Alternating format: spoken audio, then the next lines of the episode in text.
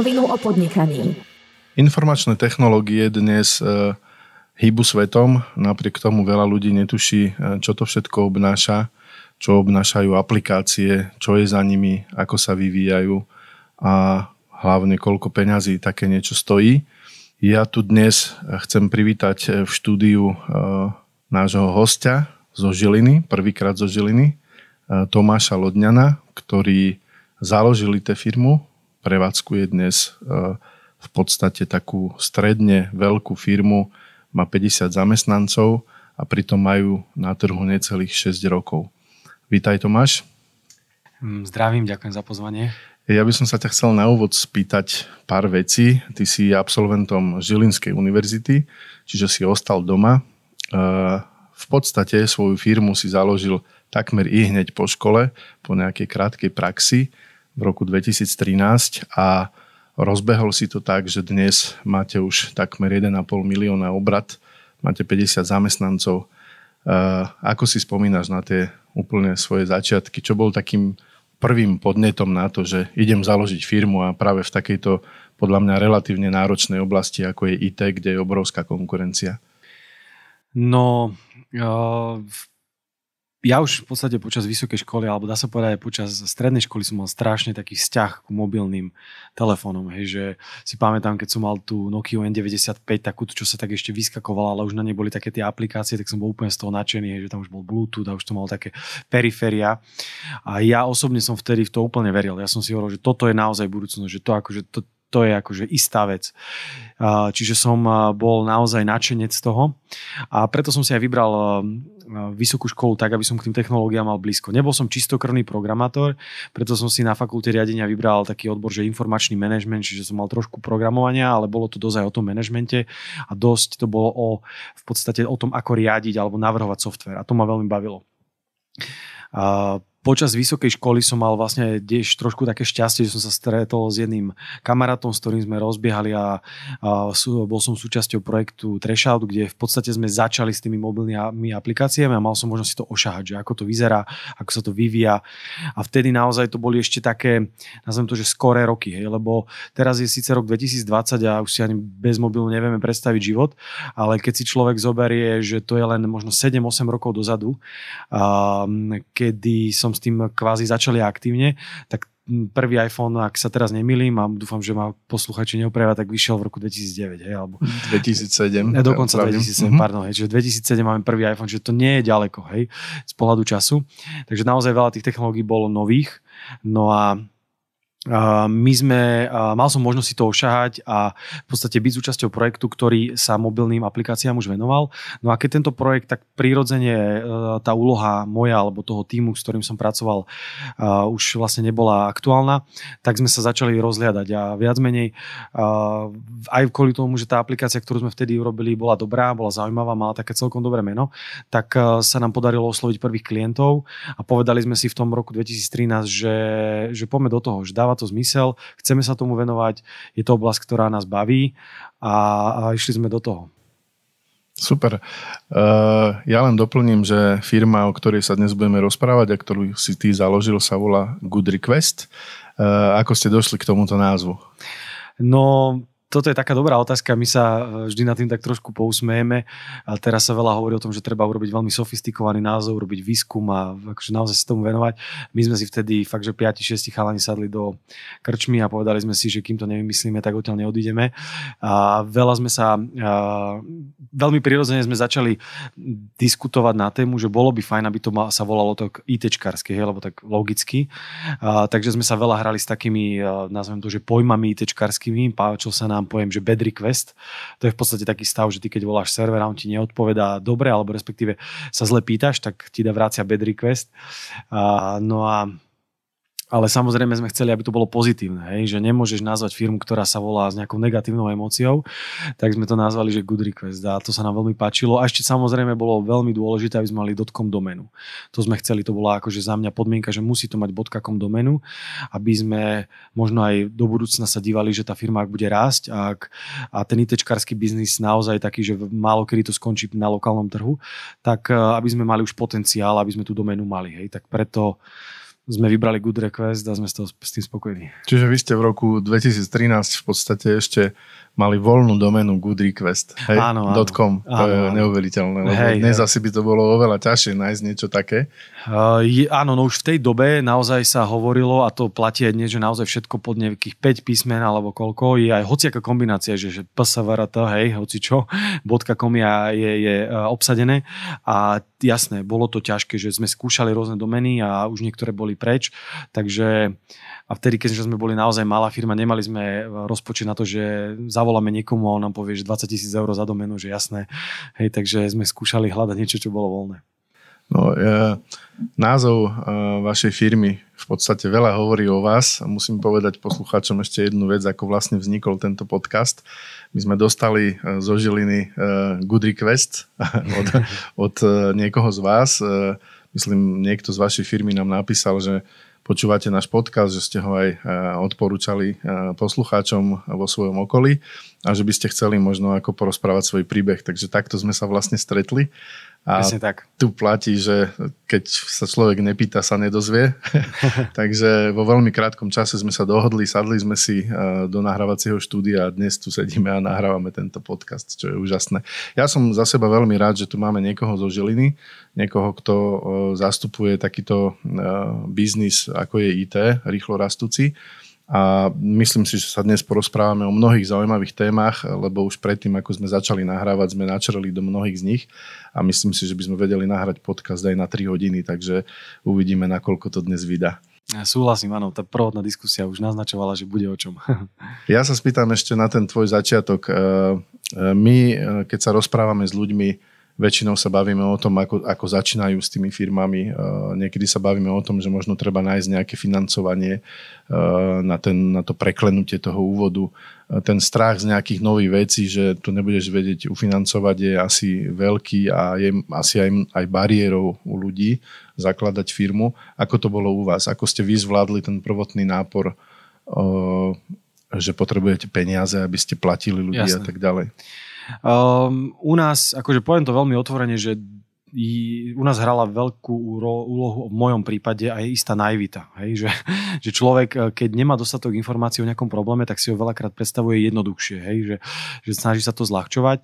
A to a do istej miery bola aj výhoda, lebo keby som sa možno vtedy naozaj veľmi racionálne zamýšľal nad všetkými aspektami, prepočítaval si, tak by som možno váhal.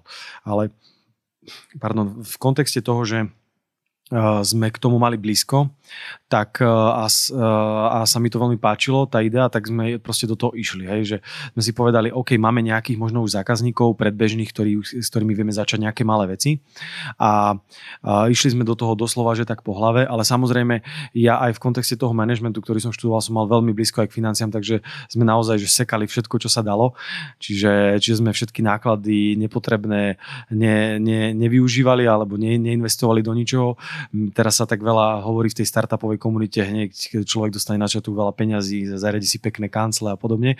My sme samozrejme začínali v takom coworkingu v Žiline, ktorý mal proste 15 m štvorcových, hej, alebo možno 20, boli sme tam 5, hej, čiže bolo to akože, že, že nikde sme nerozhadzovali ani korunu a v podstate, keď to poviem tak otvorene, žili sme z mesiaca na mesiac ten prvý rok, lebo sme naozaj, že čo sme zarobili, to sme zase investovali, buď sme kupovali techniku, alebo sme oslovovali nových ľudí, príjmali nových ľudí a v podstate sme išli úplne na doraz cashflow. Hej. A úprimne poviem, že vtedy som akože pojem cashflow ani tak nepoužíval často, ako jeho dôležitosť som zistil tak zhruba v tretom roku firmy. Takže vtedy, vtedy, sme, vtedy sme naozaj sa nad tým až tak nezamýšľali, ale mali sme taký zdravý prístup k tomu, hej, že, že v každý nákup sme uh, zhodnotili, či ho potrebujeme, naozaj sme investovali iba do vecí, ktoré sme vyslovene potrebovali a naozaj sme sa snažili byť taký, taký racionálny v tom. Myslím, že ste tak veľmi normálne rastli ako firmy, ktoré takto začínajú. Hovorí, že ste si napríklad veľa museli odriekať. Čo sa týkalo tvojej náplne práce alebo toho, koľko si sa v začiatkoch tomu venovalo proti tomu, koľko sa venuješ teraz. Je v tom nejaký rozdiel? Bolo v tých začiatkoch nejaký oveľa väčší nápor na tvoj čas? Samozrejme, to je taká známa fráza, že podnikateľ je jediný typ človeka, alebo e, ktorý vymení 8 hodinovú pracovnú dobu za 12 hodinovú dobrovoľne. Hej. To je úplne ako, že, že každý, kto chce podnikať, tak musí by si byť toho vedomý, že prvý rok, 2, 3 minimálne tomu bude dávať fakt, že veľa, že 12 hodín denne, e, víkendy a tak ďalej, pretože musí robiť e, v rámci toho podnikania všetko. Hej. Že keďže nemáš nejaký veľký kapitál úvodný, že aby si hneď zamestnal office manažerku, HR, urobil celý tým, tak jednoducho hráš všetky úlohy. Hej. Čiže ja som aj riešil obchod, ale keď chalani povedali, že sa zlomila stolička, tak som išiel kúpiť stoličku alebo ju dať opraviť. Hej. Takže v tom, v tom úvode som tomu naozaj venoval veľa času a Samozrejme časom, ako tá firma rastla a tie pozície, aj tie kompetencie sa viac rozdeľovali, definovali a bolo jasnejšie, že čo kto má robiť, tak aj tá pracovná moja doba v podstate sa tak normalizovala, keď to tak poviem. A ale v tých začiatkoch je to podľa mňa dôležité a nutné, pretože okrem toho času je veľmi dôležité aj definovať tú víziu a takú tú prvý, prvé kamene tej firmy, také tie prvé uh, naozaj, že piliere, aj, aj hodnotové, hej, lebo firma možno na začiatku uh, sa nezamýšľa nad tým, že aké má mať hodnoty, ale tie rozhodnutia a tie kroky a ten prístup tých prvých ľudí, ktorí sú v tej firme, definuje úplne všetko. To je, to je základ. Hej. A tí následne samozrejme naberajú ďalších a oni berú tie vzory správania po, podľa tých prvých, ktorí tam boli. Hej. Takže preto je podľa mňa kľúčové, aby ten zakladateľ, alebo celkovo tí, tí, tí core ľudia, tí hlavní ľudia na začiatku tomu dali veľa energie, aby dokázali dobre preniesť aj tú emóciu, aj, aj tú hodnotovú. Nemusí to byť ani písané, hej, že to môže byť niečo, čo si aj povedia, že dobre, ale my takéto aplikácie alebo takéto projekty neodozdávame. To je jedno, že klient tú chybu nenašiel, my ju vidíme, my ju opravíme, lebo to je naša to je naša hodnota, to je náš záväzok, že my takýto software chceme robiť. A keď to človek vlastne robí dostatočne dlho, tak sa to vrie do tých ľudí tak, že už to robia podvedome a potom už sa tie role alebo tie, tie jednotlivé úlohy môžu lepšie deliť. Hej. Takže tá predstava, že začnem podnikať, aby som mal viac času a viac peňazí vôbec nefunguje. Z začiatku má človek menej peňazí a menej času. Hej, ja, ja často inak počúvam od rôznych ľudí aj v rámci korporácie, aj v rámci rôznych e, menších, väčších firiem o tom, že firemná kultúra je veľmi dôležitá. Ty si to teraz veľmi dobre a prakticky vysvetlil, čo to sú hodnoty firmy, čo je vízia a prečo sú dôležité. Podľa mňa je to úžasná skúsenosť. E, skús mi povedať, bolo určite v, vo vašom živote firmy niekedy také zlomové obdobie, kedy už toho bolo, že veľa, už naozaj si nemohol robiť úplne všetko a musel si sa rozhodnúť, že to začneš nejak organizovať. Ja keď sa pozerám na váš vývoj vo, na Finstate, tak vy máte v podstate pre mňa obrovské rasty, 50-60% medziročné v obrate. To znamená, že tá firma že markantne rastie a určite rastie takisto aj počet ľudí, ktorí pre, pre vás robia. Kedy nastalo také zlomové obdobie, kedy si si povedal, že už to nepôjde takýmto spôsobom, musím to začať inak organizovať, dávať do toho nejaké iné veci, management a tak ďalej, možno nejaký back office, servis k ostatným, ako to u Jasne. vás vyzeral? Uh, áno, ako vravíš, uh, my zrastieme zhruba tých 50-60%. Akože naozaj, aby som teraz trošku aj vyzeral tak skromne, tak je dôležité povedať, že napríklad z, z povedzme zo 100 tisíc eur vyrásť o 50% je o mnoho jednoduchšie, ako keď si napríklad na pol milióne alebo nad miliónom a tak ďalej. Takže uh, sú aj na Slovensku firmy naozaj veľa skvelých hačkových firm, ktoré dokážu držať takýto rast aj už keď sa hýbu v miliónoch. Hej, takže to klobúk dole. Uh, nám sa to, nám sa to uh, teda darí, máme tiež to šťastie, alebo robíme preto všetko. Z môjho pohľadu určite tá firma sa výrazne zmenila po 20 zamestnancoch. Že keď sme dosiahli cca 20 ľudí, tak dovtedy sme, do, do toho momentu ešte, keď máš 10-15 ľudí, tak ti funguje taký ten partizanský prístup, hej, že, že, alebo pankácky prístup, že, že nejako to dáš, nejako to urobíš hej, a tak ďalej. Ale v momente už, keď si cez 20 ľudí, tak tú prácu musíš výrazne viac deliť, musíš výrazne viac definovať tie, tie úlohy, lebo už ti tam nachádza, nastáva veľa nazvem to, že takých konfliktov, hej, že vlastne toto robí kto a že prečo to teraz robí on alebo ja a môžu ti vznikať duplicity a podobne. Čiže zhruba, zhruba v, v tom povedzme, že okolo 20 ľudí, ono to môže byť aj pre mnohé firmy aj menej, hej, že teraz ja vychádzam z našej skúsenosti, možno ja som niektoré veci aj dlhšie odkladal, hej, že iný tým manažera by povedal, že, že pre mňa to už je kritické pri 12. To sa kľudne môže stať, hej ale v mojom prípade naozaj tých 15-20 ľudí bola taká tá rovina, kedy uh, som si povedal, že už teraz musíme zmeniť ten prístup trochu A veľa sa to prejavilo v tom, že sme zmenili vyslovene aj nástroj, ako sme tú firmu riadili. Hej, že sme prešli na Jiru, celkovo na Atlassian produkty, tie firmy určite tieto nástroje poznajú. Skús to možno trošku vysvetliť, čo to Jira je, aby poslucháči rozumeli tomu. No tak v podstate Jira je nástroj na riadenie, agilný nástroj na riadenie vývoja. V podstate sú tam také dva prístupy, je to Kanban a je to Scrum. Kanban vychádza z takej tej, dá sa povedať, že japonskej nejakej filozofie mám pocit, že takým prekopníkom bola Kaizen Kanban, to tak Toyota tlačila z začiatku veľmi a to hovorí o tom, že každá úloha sa nachádza vždy v nejakom stave, hej? že nemáš iba úlohu to, že, že OK, Joško, sprav toto a keď to bude správne, tak mi povedz, že je to spravené, ale tá úloha cestuje cez nejaké stavy, to znamená na začiatku je nová, teda treba ju urobiť, potom sa na nej pracuje, to je iný stav, potom je, povedzme, že niekto to kontroluje, niekto to testuje, potom sa to, povedzme, odozdáva klientovi, až na konci je to vydané. Hej. A toto sú nejaké stavy, cez ktoré tá jedna, každá jedna úloha cestuje a prináša to obrovskú transparentnosť do, do procesu vývoja, lebo vidíš, ono to začalo tak, že to bolo vizuálne, hej, že si to predstav ako tabulu, kde vyslovene oni mali také tie postity, také tie nálepky a prelepovali, že OK, dneska už to není len tudu, ale už na tom robím. Hej, a zajtra stále na tom robím, ale už štvrtok už som to dorobil a dávam to na testera. Na začiatku to bolo vyslovene vizuálne fyzicky a teraz samozrejme v tej digitálnej dobe už je to vizuálne, ale akože elektronicky a dívame sa na nejakú Kanban board sa to volá a dívame sa na ňo, kde vidíme, ako tie úlohy fungujú. A Jira alebo celkovo Atlassian je austrálska firma, ktorá je považovaná za taký benchmark, že najlepší, dá sa povedať, že na, alebo medzi patrí medzi najlepšie nástroje na riadenie softwarového vývoja. Hej, že takmer každá veľká IT firma, ktorá robí nejaký softwarový vývoj, tak vždy používa Jiru. Hej, že tam je to takmer zlaté pravidlo.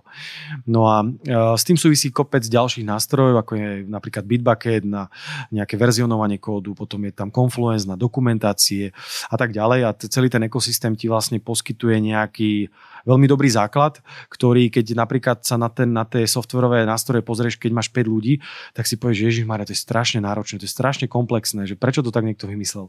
A potom, keď dospeješ do toho, hm, nazvem to štádia a pochopíš tú šírku a pochopíš tú veľkosť, že prečo to tak je navrhnuté, tak vlastne to začneš používať a veľmi ti to veľa vecí, že ten systém ťa tlačí vlastne, hej, že vlastne takto to má byť. A pomôže to tej firme. Takže, takže tie nástroje boli pre nás určite dôležité, ale veľa sme vyrastli aj v tom, že zhruba v 3. 4. roku sme naozaj trošku dostali aj takú facku, ako som nazval, že, že ten cashflow človek z začiatku možno nevnímal ako taký problém, ale potom sme naozaj už museli pristúpiť k takomu serióznemu finančnému riadeniu, hej, že naozaj, aby sme plánovali uh, zdroje, plánovali splatnosti a všetko, ako aby to malo nejakú štábnu kultúru, keď to tak poviem, aby sa nám náhodou nestalo to, že jednoducho by sme boli insolventní. Hej. Ako ste k tomu pristupovali? Najali ste si nejakého človeka, ktorý rozumie e, cash flow a finančným veciam, alebo ste to začali sami manažovať? My sme uh, pristupovali vlastne k tomu tak, že uh, môj partner vlastne v tejto firme Milan Dubec, on má viacero firiem, do ktorých, uh, v ktorých, ktorých bol aktívny a on mal človeka, naozaj finančníka, proste Ačkového človeka, ktorým, za ktorým som ja chodil vyslovene na konzultácie, hej, že, že som prišiel, že OK, takto by sme to chceli riešiť a vyslovene mi dával tipy, že toto by ste mali robiť takto a preto to a mali by ste si to plánovať takto, takto si rozdielte rozpočet, toto sú kategórie, ktoré vás zaujímajú a podobne. Z začiatku som uh, vlastne tie rady hlavne správne príjmal a naozaj možno po pol roku už som sám videl tú hodnotu a už som to sám celé nastavoval, že som videl, že čo chceme vlastne merať, hej, lebo už som pochopil ten systém, tie mechanizmy a následne samozrejme sme mali babu, ktorá sa venuje u nás financiám, ktorá sa tomu čisto venuje a ktorá vlastne rieši rentability projektov, cash flow, splatnosti, hej, fakturácie a tak ďalej a tak ďalej, celý ten ekosystém. Ty si spomínal, že v nejakom treťom roku ste museli začať už riadiť ten tým, keď ste už mali povedzme 20 ľudí. Skús ešte trošku vysvetliť poslucháčom, že akú máte štruktúru ľudí vo firme, koľko máte ľudí, ktorí vyrábajú kód a koľko máte ano. ľudí, ktorí e, sú ako servisná organizácia, povedzme Jasne. tých ostatných. No my máme akurát aktuálne nejakých cca necelých 50 ľudí s tým, že máme tri veľké developerské týmy, iOS, Android a backend. V každom tom týme je zhruba 10 do 15 vývojárov. To znamená, že takých čisto vývojárskych pozícií máme približne 35, maximálne 40. No a vlastne ten rozdiel do tých 50 sú práve dizajnéri, dizajnový tým, Q&A, to je kvalita, to znamená naši testery a potom management tým, to znamená projektoví manažéri a nejaký ten back office, to znamená HR, office management, financie a tak ďalej. Hovoril si teraz o tom, akým spôsobom sa snažíte firmu e, riadiť finančne, ako si ustrážiť cash flow, ako vidieť rentabilitu tých projektov a tak ďalej. Akým spôsobom pristupujete k cenovej ponuke pre klienta? Je vám mm-hmm. vopred jasné, čo chcete ponúknuť a za koľko peňazí? Akým spôsobom, aký proces u vás e, beží vtedy, keď dostanete nejakú požiadavku a vy máte odpovedať cenovou ponukou? Jasné. Tak uh, viac menej sú dva typy spoluprác, uh, ktoré či už u nás, alebo akože dá sa povedať, že vo všeobecnosti v IT svete fungujú. A to je fixed price alebo time and material. Time and material znamená to, že príde ku tebe niekto, alebo máš dohodu s klientom, ktorý uh, si uh, neobjedná u teba, že OK, za 3 mesiace mi dones niečo, ale povie, že dobre, ja sa chcem dlhodobo venovať nejakému vývoju a potreboval by som na to napríklad dvoch iOS ako dvoch Androidiakov a ja ich interne nemám, lebo toto nie je môj core business a chcem si ich od teba povedzme, že prenajať na 3 mesiace, 6 mesiacov, rok, to je jedno a spolu budeme tvoriť ten produkt. Hej. Toto je taký najbežnejší spôsob a vtedy vlastne nie je otázka, že e, koľko to celé bude stať, ale väčšinou sa bavíš o tom, že aký je ten mandate rate, to znamená, že aká je cena za deň práce toho vývojára, ktorú následne ty e, fakturuješ a účtuješ tomu klientovi v nejakých mesačných intervaloch. To je teda ten prvý, prvý spôsob. A druhý spôsob, kedy príde za tebou klient, ktorý má nejaký, povedzme, že predstavu o nejakom jasne definovanom vývoji, že dobre, do, teraz je napríklad marec a v septembri by sme chceli mať eh, nejakú aplikáciu XY vonku a dostupnú pre zákazníkov, tak v tom prípade sa veľakrát využíva ten fixed price model. To znamená, že on príde s nejakou ideou, ktorá je vyslovene častokrát iba v rovine biznisovej eh, idei. To ale vôbec nevadí, hej, že on príde, že dobre, chceli by sme pre našich zákazníkov riešiť takýto problém a toto eh, vlastne by malo byť výstupom a preto to chceme na to využiť mobilnú aplikáciu alebo informačný systém alebo hoci čo iné. Hej. No a v tomto procese my sa snažíme aspoň rámcovo s klientom hneď baviť o tom, že asi aká veľký ten projekt je. Hej, že či sa bavíme v jednotkách týždňov, alebo v jednotkách mesiacov, alebo bude to rok, alebo hej, aby vedel zhruba, aká škála toho projektu môže byť. No a následne sa púšťame do analýzy a tvorby dizajnu. To sú také prvé kroky. To znamená, že uh, analýza znamená, že, že analytik si pozrie celé to zadanie, je v kontakte s klientom, respektíve s ľuďmi, ktorého klient, ktorý klient de- deleguje, že OK, toto je človek za biznis, toto je človek za marketing, s týmito sa treba dohodnúť. A my takisto delegujeme a vytvoríme nejakú skupinu, ktorí povedzme dva týždne, ale niekedy aj 4 týždne, niekedy aj, aj 1,5 mesiaca vyslovene analýzujú, že čo teda má byť na výstupe hej? Že ako to má vyzerať, ako to má fungovať, aké obrazovky, kde čo má byť. V tej fáze ale ešte není úplne jasná tá fixed price. Hej? Nie, to ešte znamená, že jasná. analýza sa predpokladám realizuje prostredníctvom Mendejo, hej, alebo nejak podobne. Ty ju tiež môžeš naceniť, hej, mm-hmm. že mhm. môžeš povedať, že dobre, uh, ono to je rôzne, hej, že niekedy to býva tak, že ty sa dohodneš s klientom, že dobre, ide analýza a to je Menday rate, alebo povieš, dobre, tak analýza nám by nám mala v, v, sa zmestiť do dvoch týždňov a to je, toto je cena za analýzu a keby to náhodou bolo bolo viac, tak sa v diskusii alebo počas toho procesu dohodneme, že prečo je to viac, že čo tam vzniklo nové, o čom sme nevedeli. Hej? A tým pádom uh, tomu klientovi, akože ja som rád, keď ten klient aspoň, keď uh, typicky, keď není z IT biznisu, tak aby mal nejaké také zhruba, že intervaly, v ktorých sa hýbeme, hej? lebo aby ho to potom neprekvapilo, lebo potom to prekvapí aj nás a je to také nepríjemné.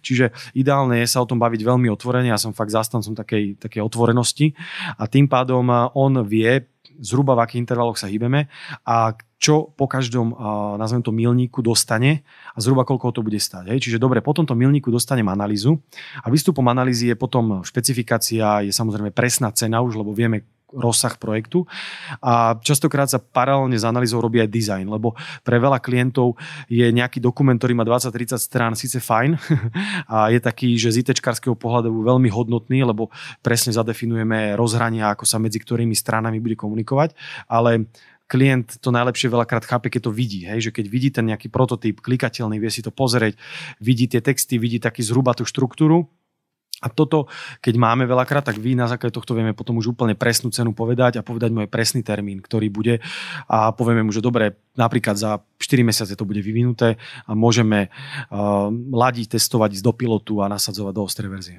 Preto som sa na to spýtal, pretože pre veľa ľudí, e, ktorí majú záujem o nejakú mobilnú aplikáciu alebo akýkoľvek vývoj, tak je práve tá cenotvorba e, veľmi taký strašiak, hej, že väčšinou ľudia majú skúsenosť, že áno, dohodneme si nejakú cenu a potom tá cena je 1,5 násobne väčšia a podobne. Hej? Čiže asi je veľmi dôležitá ano. tá metodika, akým spôsobom sa k tomu pristupuje a ako si povedal, veľmi otvorená komunikácia o jednotlivých milníkoch každého jedného projektu. No my sme aj dneska pred týmto podcastom mali diskusiu na to, že keď sa človek nespýta, tak nevie a preto je dôležité podľa mňa, aby aj tí klienti ja viem, že to niekedy tak vyzerá, že môže sa stať, že za, ku nám príde menej technicky zdatný klient, ktorý má vynikajúcu napríklad marketingovú ideu alebo hoci čo iné a niekedy možno má takú ten pocit, že ja sa teraz spýtam niečo, čo je kvázi hlúposť, keď to poviem tak otvorene. Ale takéto otázky neexistujú. Proste treba sa normálne spýtať úplne každý detail, čo ho zaujíma a zároveň je podľa mňa povinnosť toho toho dodávateľa, ktorého oni oslovia, aby naozaj sa im to snažil vysvetľovať ako ľudskou rečou, lebo môžu tam nastať nejaké momenty, kedy to je jasné pre jednu stranu, ale totálne zahmlené pre druhú. Hej? A presne ako vravíš, potom z toho vzniká len taký nejaký tlak alebo nepochopenie a to, to neveští potom nič dobré.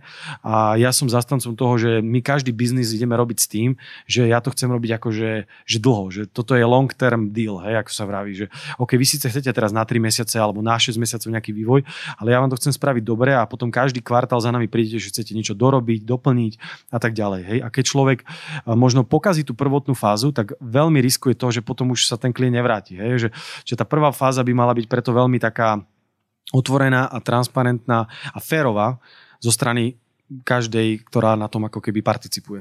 Preto sa na to pýtam, lebo ja mám zo svojej skúsenosti e, niekoľko takých e, príhod, kedy biznis zadával akúkoľvek e, požiadavku na IT a jednoducho biznis málo kedy rozumie tomu, že čo vlastne IT rozpráva, že vlastne jedna možno malá požiadavka znamená, že obrovský proces, mm-hmm. čo treba na tom spraviť. Ja vždy hovorím, že potrebuješ taký ako keby prevodník medzi biznisom a IT, ako sa s tým napríklad vy viete vysporiadať. Áno, áno, toto, je, toto si dobre sama spýta, lebo presne, teda buď to hrá úlohu v tej úvodnej fáze uh, analytik, hej, že naozaj on je ten medzikrok medzi vývojom a biznisom a mal by mať presah do obidvoch strán. To je viac menej jeho úloha. Ale ako som naznačoval, tak ten prvý typ spolupráce, ten time and materiál, ktorý je najbežnejší aj u nás, aj v množstve firiem, hovorí o tom, že my dlhodobo niečo vyvíjame. Hej? My dlhodobo vyvíjame Bistro, Tatrabanku, Najko, to nie je niečo, že teraz sme začali a za chvíľku to končí, ale to je dlhodobý vývoj. A v tom momente my máme takú pozíciu, ktorá sa volá, že tech lead, ktorá hovorí o tom, že to je jeden z vývojárov, ktorý má zároveň veľmi dobrú technologickú znalosť, pozná ten projekt, chápe tomu na všetkých úrovniach a zároveň má presah do toho biznisu, že vlastne vedie tie diskusie s tým klientom a odbremenuje potom samozrejme celý ten proces od nejakých nezrovnalostí. Že jeho úloha je potom to, že OK, keď klient má nejakú požiadavku, ja to prvý s klientom celé vyladím, vydiskutujem, lebo keby on, teraz to poviem úplne priamo, že teraz klient má povedzme tým, kde má 6-8 ľudí. A teraz on keby s každým komunikoval, no tak to asi není moc efektívne. A zároveň, keď by niečo riešil zasa iba čisto technické s projektovým manažerom, on by možno nemusel tiež vedieť dať dobrú spätnú väzbu. Čiže ten tech lead je veľmi taká kľúčová postava, on je taký ako keby hlavný vývojár z toho celého týmu a on vlastne mu dáva ten, e, tú, tú spätnú väzbu, že dobre, táto vaša biznisová požiadavka, ktorá sa javí ako malá, môže mať ale takýto obrovský dopad na vývoj vývoj a pre na databázy, na existujúce veci a na migrovanie zákazníkov, hocičo, hocičo. A im sa to zdá malá funkcionalita a zrazu z toho môže byť, že 20 mendejov ako vývoja. Hej. Čiže preto je dôležité mať takúto rolu a my sme to u nás interne vyriešili touto pozíciou. Hej. Čiže na každom projekte máme z tých vývojárov vždy jedného, tých lída, ktorý my hovoríme tak, že on šlape tú cestu tým ostatným. Hej. Že on prvý to všetko diskutuje s klientom, zistuje tie požiadavky, ladí to zadanie, aby to dávalo zmysel na obidve strany a zadefinováva vlastne ten, ten rozsah toho zadania. Hej? A ostatní už potom, uh, či, či vývojári alebo aj tí biznisáci, tak tí vývojári to chytia a on, on im to už napíše takým ich jazykom, čiže on pekne, oni už pekne idú za tým a nemusia vlastne robiť dvojitú robotu. Toto bol taký uh, zrýchlika náhľad do procesu vývoja Hej. aplikácií. V štúdiu dnes s nami sedí Tomáš Lodňan zo žilinskej firmy Good Request, ktorá sa zaoberá vývojom aplikácií a IT systémov. V ďalšej časti tohto podcastu by som sa s ním chcel porozprávať o tom, čo to všetko obnáša vyvinúť aplikáciu, ak by ste mali záujem, či sa to oplatí robiť, aké sú výhody, nevýhody aplikácie oproti povedzme iným systémom alebo oproti webovým aplikáciám a podobne. A zároveň by som sa chcel porozprávať s ním o tom, čo obnáša dnes v dnešnom svete práca s dátami. To je taká dôležitá téma, ktorá s tým súvisí a keďže Tomáš sa tým zaoberá dennodenne, tak sa skúsime porozprávať o tom, aké sú výzvy v tejto časti. Podcast Na rovinu o podnikaní prináša dvakrát do mesiaca užitočné informácie, tipy a triky aj motiváciu pre začínajúcich podnikateľov. Súčasná zložitá situácia kvôli pandémii COVID-19 je pre mnohých z nich výzvou. Preto sme pre vás pripravili jednoduchý prehľad všetkých dôležitých informácií súvisiacich s krízou na jednom mieste. Navštívte našu stránku narovinu.online lomka výzva 2020. Ak vám tam niečo chýba, dajte nám vedieť. Radi vám poradíme.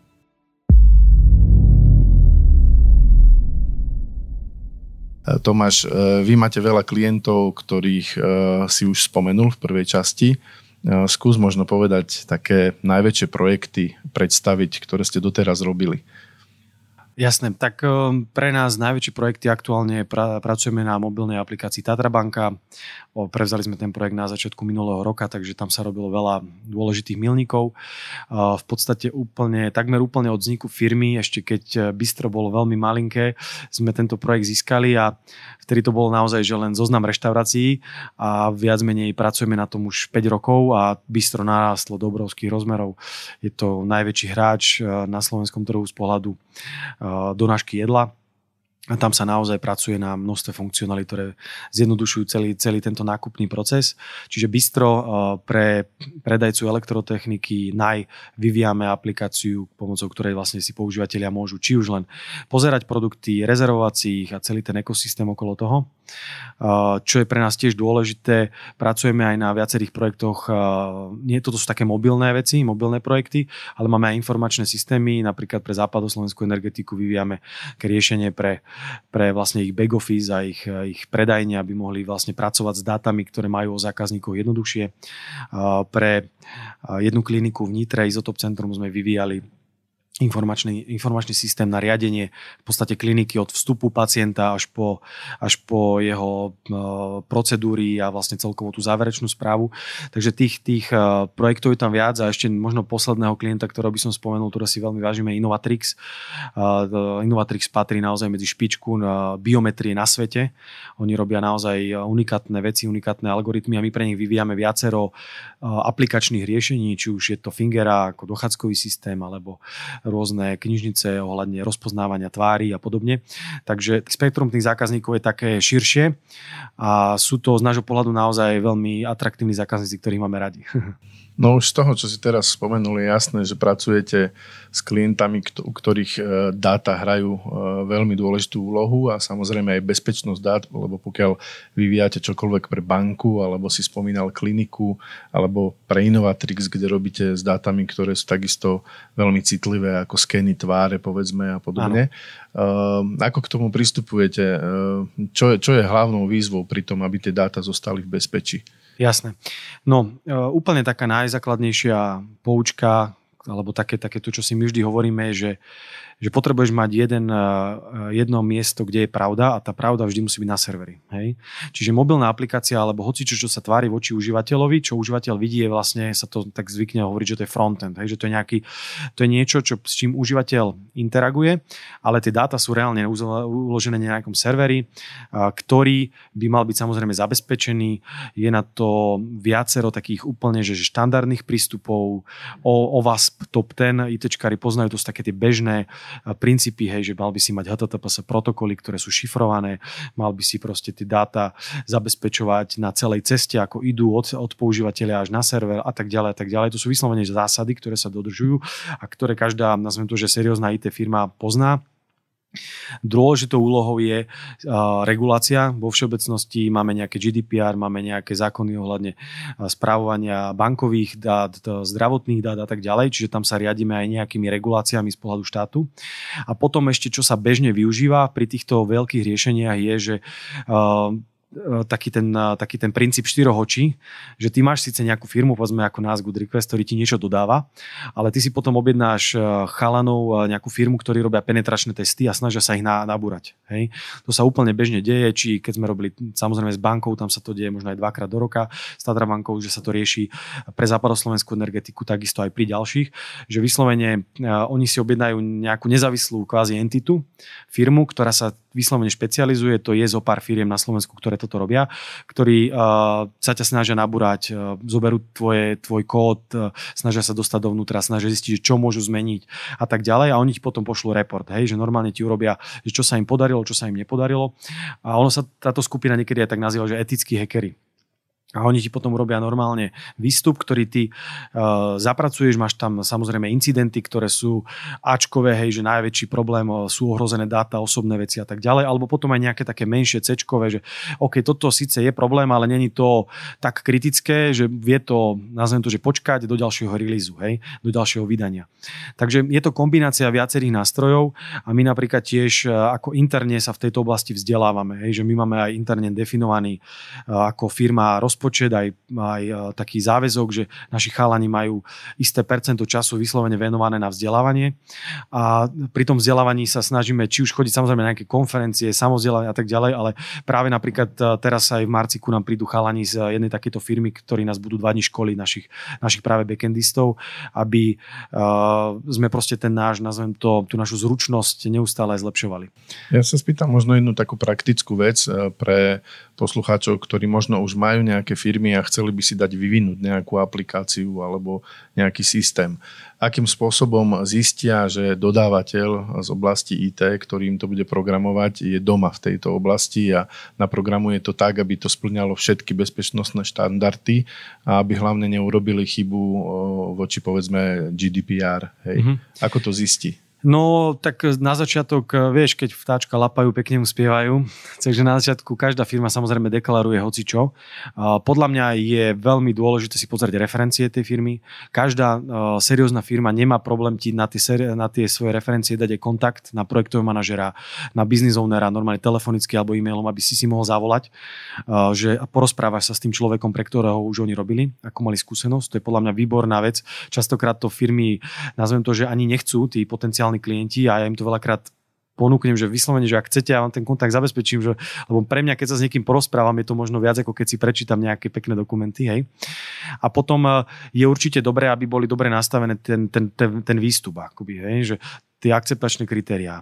Oni si kľudne môžu dať do toho, že dobré, akceptačným kritériom je to, že nám dodáte dodáte nám protokol o tom, ako spravujete GDPR data alebo protokol o tom, ako, ako sú ukladané tie dáta a my to dáme nezávislej firme proste zanalizovať, nech nám dá na to feedback.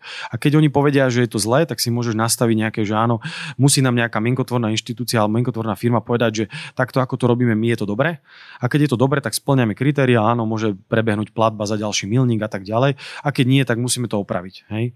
Čiže minimálne v tejto dobe, kedy naozaj dáta sú dôležité a sú citlivé, citlivé veľakrát, tak uh, treba na to myslieť, že to nie je sranda a treba si na to možno aj v rozpočte vyčleniť čas, že, uh, časť, že OK, mám tu nejakých chalanov, ktorí robia vývoj, ale ešte si nechám aj niečo uh, možno vedľa na nejaký, nejakú tretiu stranu, ktorá to celé ešte skontroluje. Hej? A, alebo vyslovene vravím, že ísť po tých referenciách. To je podľa mňa vždy skvelá, skvelá, skvelá hodnota, keď sa človek s niekým takto porozpráva. Hovoril si o nejakých penetračných testoch, ktoré sa dajú objednať ako nejaká taká skúška správnosti, že či to bolo dobre urobené. Ja sa spýtam ešte možno takú vec, máš pocit alebo z tvojej skúsenosti by si vedel povedať, že povedzme prijatie nových smerníc v Európskej únii ohľadom GDPR nejakým spôsobom zdražilo vývoj aplikácií alebo... Ja si osobne myslím, že tá hodnota alebo ten, že to, o čo sa ten vývoj predražil, je zanedbateľné s tou kvalitou a s, tým vyšším cieľom, ktorý to celé sleduje pretože tie dáta naozaj majú obrovskú hodnotu a aj keď možno veľakrát užívateľia si to neuvedomujú, hej, bolo v minulosti viacero kauz okolo aj Facebooku, Cambridge Analytica a tak ďalej, ale tam sme už pekne videli, že čo sa môže stať, že keď tie dáta zanedbáme a keď ich dáme hocikomu bez akýchkoľvek, bez akýchkoľvek limitácií. Čiže to, že máme nejakú legislatívu a máme nejaké regulácie ohľadne GDPR alebo aj ďalších, ďalších uh, smerníc, ktoré sa tohto dotýkajú, tak je podľa mňa tá hodnota pre konečného používateľa je obrovská. Hej, že to je, to je naozaj benefit, ktorý si my možno v Európe ani tak neuvedomujeme. Veľakrát, keď IT firmy nastavujú niečo pre celý svet, tak to benchmarkujú, že či to bude v Európe fungovať. A keď už to v Európe môže legislatívne byť dobre, tak to dajú na celý svet. Ale naozaj tá ochrana používateľa, ktorú my v Európe máme vďaka tejto smernici, je, je unikátna z pohľadu celého sveta. Aj keď sa budeme baviť v kontexte napríklad Severnej Ameriky. Často to ľudia zľahčujú, často sa stretávam s tým, že ľudia nadávajú do, dokonca na GDPR, že to komplikuje procesy a tak ďalej. Ja hovorím, že treba sa len možno trošku vžiť do to, do tej role konečného užívateľa, ktorý niekomu zveruje dáta. Ty si spomínal, že robíte aj pre nejakú kliniku, eh, kde eh, ľudia zverujú svoje dáta o zdraví, hej, ktoré ano. sú už naozaj veľmi, eh, veľmi osobné. Je nejaká špeciálna ochrana takýchto dát? Funguje to nejakým ano. iným režimom ako pri iných dátach osobných? Áno, akože všetky dáta, ktoré sa týkajú, nazvem to, že zdravia alebo zdravotných záznamov obyvateľstva sú ešte prísnejšie kontrolované a ešte prísnejšie sa na ne pozerá ako na GDPR. Tam sú na to špeciálne smernice, tam sa veľakrát bavíme o tom, že to nemôže byť ani v cloude, to by sme ani nechceli, čiže veľakrát to beží úplne lokálne v tej klinike na ich eh, serveroch, ktoré sú samozrejme zálohované, ktoré sú samozrejme prepojené, zabezpečené vyslovene s zavretými dverami a eh, to dáva tomu, eh, nazvem to pacientovi tú istotu, že tie moje dáta niekam neutečú. Hej. A naozaj táto legislatíva okolo dát pacienta je výrazne prísnejšia riešia a áno, treba ju dodržiavať, ale keď si to človek e, aj odborník alebo aj like e, si to celé tak ako keby dá dokopy, tak si uvedomí, že to dáva zmysel a takto to musíme robiť, lebo v opačnom prípade by tie dáta mohli niekde utiecť aj, za, aj ako, za, ako nedopatrením, hej, že nechtiac, ale naozaj sa, sú tam tie kroky tak postavené, aby tá anonimita, tá bezpečnosť a tá ochrana súkromia boli zabezpečené a to je podľa mňa dobré.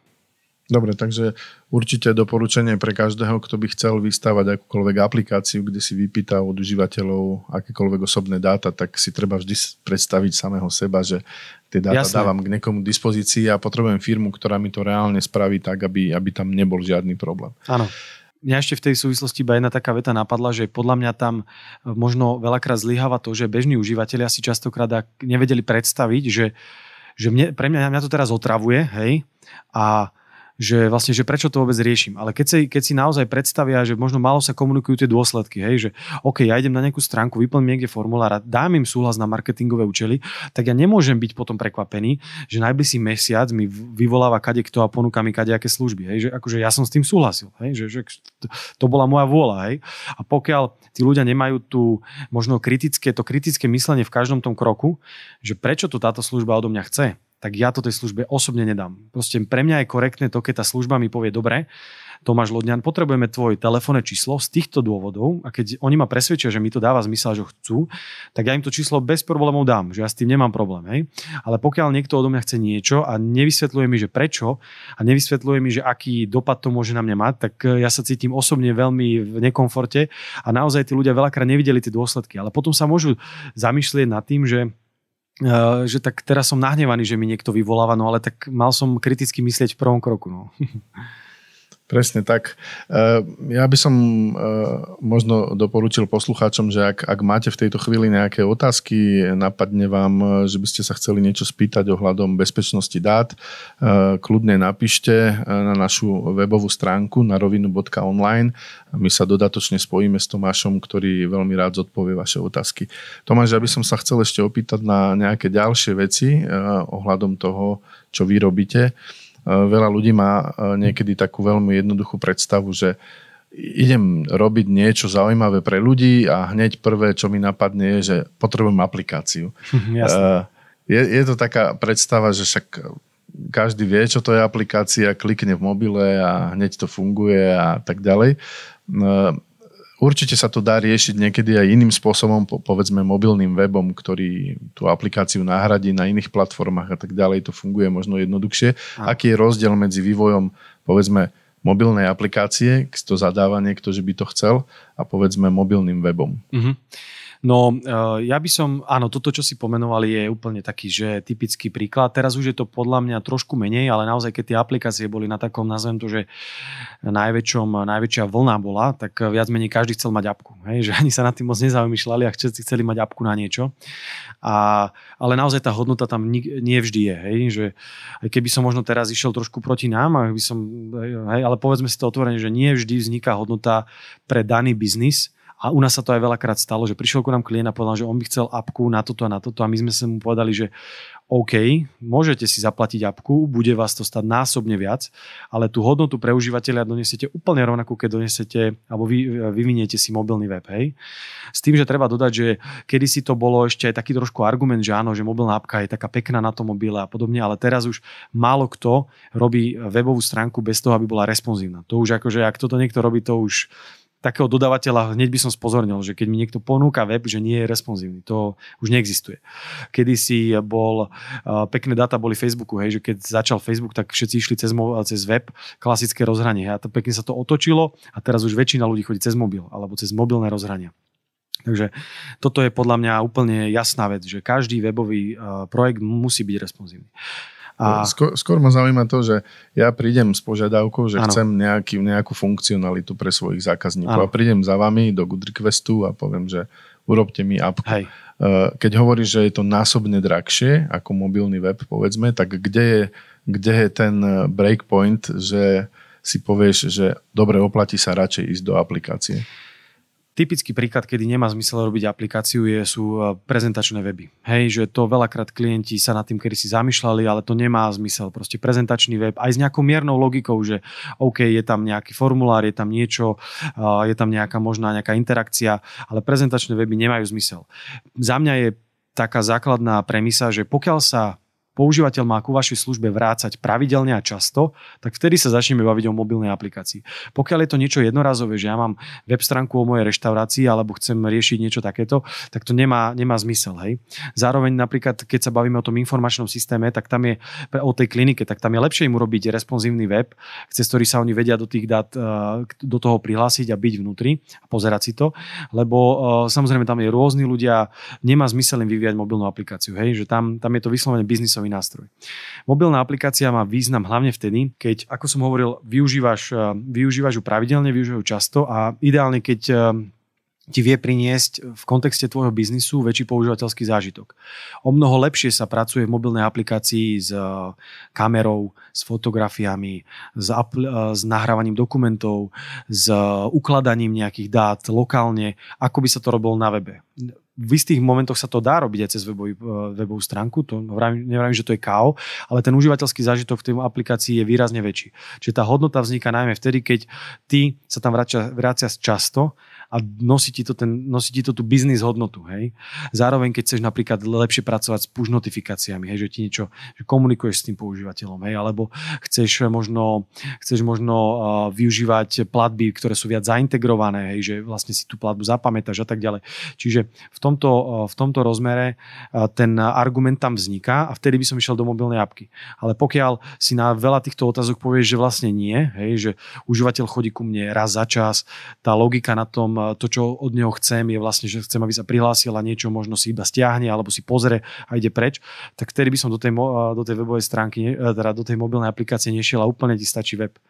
Dobre, čiže keby som to zjednodušil, tak sa treba v prvom rade pozerať na frekvenciu transakcií, jak často ten užívateľ tam chodí, uh-huh. potom možno prepojenie s perifériami toho zariadenia. Presne tak. A a ďalšími funkcionalitami. A komplexnosť, mm-hmm. lebo tam ešte ide o to, že ty keď chceš napríklad robiť niečo na pozadí, hej, že napríklad tá aplikácia má niečo urobiť a na pozadí to posielať, hej, čiže na webe to nevieš urobiť tak jednoducho a ak niekedy vôbec to nevieš spraviť. Alebo typický príklad je, že ak chceš mať nejaké dáta offline, tak to sa na webe robí skoro nemožne, alebo veľmi, veľmi ťažko. Hej. Čiže v tom prípade potrebuješ mať tú aplikáciu a zároveň ešte, keď chceš mať to offline, chceš to mať zabezpečené. Hej. Že napríklad Netflix ti proste nevieš si to stiahnuť, cez apku to vieš stiahnuť a má to zašifrované a ten používateľ vlastne nevie zobrať ten film a zavesiť ho na torrenty a pustiť ho do sveta, pretože tie dáta sú tam lokálne uložené, ale zároveň zašifrované zároveň tak, aby to bolo ako keby bezpečné. Hej. Aby to nenarúšalo nie len bezpečnosť mysle používateľa, ale aj tú biznisovú logiku, hej? Uh-huh. Alebo biznisový potenciál toho.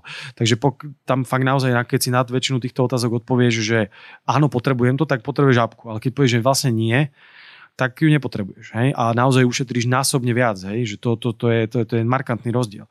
A nikto nehovorí to, že ty môžeš e, to pilotovať na webovej stránke a keď ti to narastie a zrazu ti príde kopec funkcionalít a naozaj používateľe sa toho dožadujú, tak to tak spravíš. Hej? Takže, takže e, to, že, že potom vyvinieš tú mobilnú aplikáciu. Hej? Takže tam nie je, že cesta je zarúbaná a už sa nedá ísť. Hej, dobre, ďakujem za toto vysvetlenie. Myslím si, že to je úplne jasné. Uh, poďme si možno rozobrať veľmi stručne takú situáciu, že už teda som sa rozhodol, že áno, oplatí sa mi to, chcem apku, chcem do toho investovať. Ako vyzerá ten proces, uh, ako, ako sa taká apka vyvíja, čo všetko mám očakávať do toho? No treba v prvom rade očakávať, že to není rýchla záležitosť. Toto sa nám veľakrát stáva, že klient príde a má očakávanie, že za mesiac už niečo bude mať v ruke. To za mesiac častokrát iba vieme, že čo vlastne ideme robiť. Hej? Uh, zároveň platí, že každá, nazvem to, že väčšia alebo stredná, väčšia seriózna IT firma má prácu naplánovanú na 2-3 mesiace dopredu. Hej? Čiže z pohľadu vývoja. Hej? Takže oni, aj keby hneď si za nimi prišiel a e, ponúkol im ten biznis, tak málo kedy sa stane, že tú kapacitu majú hneď dostupnú. Oni, aj my napríklad vždy vieme začať hneď, ale napríklad začneme s analýzou, ako som spomínal v prvej časti. Začneme s dizajnom, ale nevieme začať hneď s vývojom. Takže je dôležité, aby ten klient e, mal na to mal realistické očakávania a som vždy veľmi rád, keď príde ku nám niekto v marci a povie, že v septembri to chceme launchovať. To je skvelé, lebo máme na to pol roka, neponáhlame sa, vieme si to dobre naplánovať, vieme si to dobre uh, celé dať dokopy a potom ako tá, tá šanca na chyby ti klesá, alebo tá šanca na ten tlak, že tesne pred uh, finishom ideš niečo meniť, sa znižuje takmer na nulu. Hej? Zároveň, čo je veľmi dôležité, že uh, ako som spomínal, prvá časť je teda tá analýza. Hej? Je to nejaké, je, je to tvorba toho zadania. Pochopiť tú biznisovú pridanú hodnotu, hodnotu pre zákazníka. Veľakrát sa môže stať to, že klient má aj napríklad očakávanie, že takúto funkcionalitu by sme tam my chceli, ale následne, keď prídeme do tej fázy, ktorá častokrát beží jemne paralelne, ten tvorba toho UX, tvorba toho používateľského zážitku a naši dizajneri a UXáci si sadnú a s piatimi, desiatimi ľuďmi, ktorí sú ako typickí zákazníci a ukážu im to na klikateľnom prototype, že takto by to fungovalo, tak sa veľakrát stalo, že povedali, že túto funkcionalitu až tak nepotrebujeme. Hej? A teraz vlastne to je skvelý výsledok, lebo my ušetríme kopec času, klient kopec energie a peňazí hej? a povieme si, že toto vlastne neprináša hodnotu zákazníkovi a nemusíme to tým pádom dávať do prvej verzie a môžeme to pustiť v menšej verzii, to sa v IT svete volá, že MVP, že Minimum Viable Product, taká malá osekaná verzia, ktorá plní základnú úlohu, ale nie je tam nič navyše. A následne už keď to máš vonku, tak iteruješ. Vyslovene, že pýtaš sa zákazníkov, funguje to, dáva vám to zmysel, čo by ste chceli pridať? A postupne pridávaš, hej, že, že už to, e, my aj sa snažíme tých klientov dotlačiť do toho, že nerobme teraz veľké balíky, že teraz pol roka alebo rok niečo akože vyvíjame a potom to dáme von, lebo tá miera chybovosti, e, teraz nemyslím, že by to bolo akože chybové, že to padá, ale tá miera chyby v zmysle, že či to zákazník bude používať tak, ako ty chceš, sa ti zväčšuje. Čiže lepšie je začať s nejakou minimálnou, nejakým malým uceleným uh, ucelenou verziou a potom vyslovene iterovať malé verzie každý mesiac vydať novú funkciu, doplniť, pridať, hej, menšie baličky, ale nerobiť také radikálne skoky. A vlastne to, čo som ešte k tomu UX chcel povedať, že tam sú skvelé výskumy, ktoré ti hovoria to, že, že fakt, keď máš 5, eh, možno 8, maximálne 10 ľudí, ktorí sú ako typická cieľová skupina, tak oni ti odhalia 80-90 problémov, ktoré by našli eh, všetci ostatní. Hej? Čiže oni ti naozaj po tomto testovaní, ktoré je častokrát naozaj, povedzme si otvorene podceňované, lebo klienti sa na to tak dívajú, že či nám to treba. Ale to je aj veľmi lacné, lebo zober si, že ty si to nachystáš ten prototyp a za 2-3 dní to ty celé vytestuješ s nejakou skupinou, takže sa bavíme, že, že nemusí to byť vôbec investícia, že ja neviem, desiatky tisíc eur alebo niečo. To je naozaj, že, že relatívne dostupné a máš veľmi dobrý feedback, veľmi dobrú spätnú väzbu, kde tí klienti, teda cieľoví alebo budúci používateľia ti to zadanie a tu, ten tvoj prototyp vyľadia tak, že je skoro nepriestrelný, hej, keď to tak poviem. E, ja si pamätám dobu, kedy akékoľvek položky v cenovej ponuke typu UX alebo design tej aplikácie alebo nebodaj, že testovanie s používateľmi koncovými e, klienti zvykli vyhadzovať, lebo sa im to zdalo navyše, lebo však oni vedia, čo chcú, hej, čo je veľký nezmysel. Čiže áno, áno do, do, v tom procese, tak ako to ty hovoríš, jednoznačne musí byť skúmanie tej užívateľskej interakcie áno. s tým systémom. On sa vraví, že you are not your business, že akože áno, ty tomu rozumieš, ty si ale príliš hlboko, ty rozumieš všetkým aspektom, ale je prirodzené, že, že ten používateľ, ktorý si povedzme objednáva jedlo, alebo si objednáva elektroniku, alebo chce realizovať platbu vo svojej bankovej aplikácii, tak eh, on nemusí mať ten skill a nemusí mať tie vedomosti nejakého vysoko postaveného IT manažera, ktorý to celé navrhoval. Hej. Čiže vtedy naozaj treba mať tú kvázi pokoru, ale zároveň naozaj, že to nie je až také ani veľká investícia z pohľadu toho vývoja. Hej. Že to je, to, je, to je naozaj malá, malá časť toho celého z, pohľadu ceny projektu a tá, tá spätná väzba, ktorú dostáva, je úžasná proste. Spýtam sa ťa takú uh, otázku. Keby prišiel za tebou klient, že ja viem, ako to má vyzerať, tu máte plániky, tu je nakreslené a urobte nám to, nechceme žiadne užívateľské testovanie. Išiel by si do takéhoto projektu? No my ešte, my ešte máme takú, uh, nazvem to, uh, takú prúpovidku, že akože to vychádza z našich dát, že keď príde ku nám klient, ktorý začína tým, že chce podpísať NDAčko, lebo má super unikátny nápad, ktorý musíme podpísať teda dohodlou mlčanlivosti, lebo naozaj, že by sme to mohli, nazvem to, že vyzvoniť do sveta, tak máme, že 95% na šanca, naše štatistiky hovoria, že ten nápad je úplne bežný, už sme ho videli 5 krát a ten klient má o tom nie úplne dobrú predstavu. Hej? To hovorím teraz otvorene, ale naozaj akože tá doba, kedy niekto prišiel a povedal, že tak toto je Uber, toto je unikátne, to už ako dávno preč. Všetko je vymyslené, všetky alternatívy sú a jediný, kto teraz naozaj dokáže uspieť, ako vraví, že ten, ktorý má tú pokoru a dobre, OK, ide robiť e, e-shop, chce robiť, predávať, to je jedno hocičo, ale má tú pokoru, že v každom kroku toho e, biznisu sa pýta užívateľov na tú spätnú väzbu. Proste toto je, vtedy, vtedy vidíme, že ten klient na tom rozmýšľa dobre a, a vtedy tie šance na úspech, ako vravíš, alebo ako naznačuješ, sú násobne vyššie. Akože, že to, je, to, je, to je úplne neporovnateľné. Dobre, ja ti dám ešte jednu kasískú otázku. Eh, z pohľadu klienta tomu teda rozumiem. Eh, keby si uvažoval o svojom ďalšom vývoji, o tom, kde sa chce Good Request dostať a tak ďalej. Eh, zvažujete aj vy, povedzme, niečo podobné voči svojim potenciálnym objednávateľom, že si robíte aký, aký, nejaký užívateľský test, že kam sa to bude vyvíjať, čo by ste mali vy firmám ponúknuť? No, my máme teraz tá doba je taká, že trošku, poviem, že nám to praje, Hej, že máme ten vietor v, plachte, v plachtách s tým, že naozaj je veľký dopyt do informačnej systémy ako vo všeobecnosti, aj keď je obrovská konkurencia tých firiem, ktoré to robia to podobné, čo my je veľa. Takže to, to je pravda, ale naozaj je veľký dopyt potom, takže my máme trošku tú, nazvem to výhodu, že veľakrát si môžeme vyberať. Hej, že veľakrát sa nám stáva, že veľa klientov odmietneme, alebo im povieme, že jednoducho my sa tomu najbližšieho pol roka nevieme venovať a tým pádom tak prirodzene sa tie veci filtrujú. Hej. Takže, takže áno, my sa snažíme tiež pozerať na to tak, že chceme sa my ako firma posúvať. Kedy, keď to poviem otvorene, keď sme začínali, to sme robili hocičo. Hej, že hocičo, čo prišlo, tak sme to urobili. A teraz už veľakrát sa na ten projekt dívame, že má to potenciál, že, že bude nám to robiť dobrú reklamu. Je to značka, s ktorou sa chceme spájať, je to niečo, čo nám prináša hodnotu, nielen možno to, že sme kvázi zarobili, hej, lebo to z začiatku je to veľmi dôležité. Ale z dlhodobého hľadiska to nie je až také dôležité, ale je dôležité to, že akú hodnotu aj naspäť tebe ten vzťah s klientom dáva. A tie peniaze nemusia byť vôbec to najdôležitejšie. To častokrát už naozaj nebýva.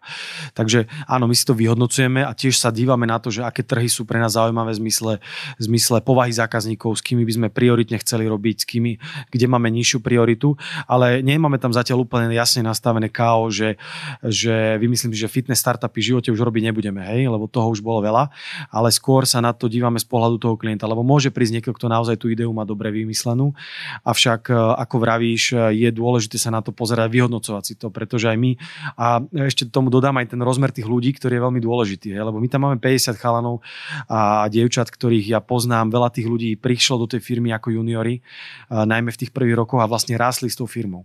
A je aj našou takou povinnosťou a mojou, že chcem mať a dať im priestor, aby sa oni mohli rozvíjať. Hej? A ono by ťa to nebavilo 5 rokov robiť stále to isté. Tí chalani chcú robiť na tej bankovej apke, chcú robiť na tom bistere, chcú robiť na takých Ačkových veciach, na tej fingere, na Innovatrixe, lebo oni cítia, že majú ten dopad, že, že tie riešenia, čo robia, majú zmysel. Čiže, čiže toto je nielen záväzok voči možno, nazvem to, že biznisu, že aby sme mali lepšiu rentabilitu, ale to je obrovský záväzok voči našim ľuďom, ktorým chceme ponúkať tie príležitosti, aby osobne oni mohli rásť. Čo je budúcnosť mobilných aplikácií? Kam, kam smerujete vy ako firma? Ja si osobne myslím, že, že ten presah bude nastávať viac do periférií. To znamená napríklad Apple Watch alebo rôzne takéto zariadenia budú narastať. Myslím si, že o mnoho viac sa bude tlačiť fintech. To znamená nielen ten fintech v zmysle, že typicky mobilná banka, Tatra banka alebo nejaká akože banka klasická, ale fintech aj v zmysle, že je veľa novo nastupujúcich finančných služieb, je veľa nastupujúcich, veľa e-commerce ako takého, alebo veľa už existujúcich aplikácií má nejaký finančný nazvem to modul, hej. Čiže podľa mňa tam sa bude tlačiť veľa toho, lebo mať pre, z pohľadu klienta, mať používateľa, ktorý v tvojej aplikácii má zapamätanú jeho kartu a ty v podstate pri zjednodušuješ mu nákup, to je, to je neuveriteľné. Akože tie, tie dáta sú také, že naozaj čím menej krokov ty mu dáš, kedy on môže rozmýšľať, tak on, ten, tá, tá, tá, tá schopnosť dokončiť ten nákup alebo schopnosť dokončiť ten proces je výrazne väčšia. Hej. Čiže toto je podľa mňa určite, určite téma. Z pohľadu mobilných aplikácií, keby som mal povedať, tak ja si nemyslím, že sa tam bude veľa prenášať nejaké logiky. V zmysle, keď sa bavíme o nejakom AI alebo sa bavíme o nejakom machine learningu. Toto sú veci, ktoré určite budú ostávať a patria na backend, patria na server.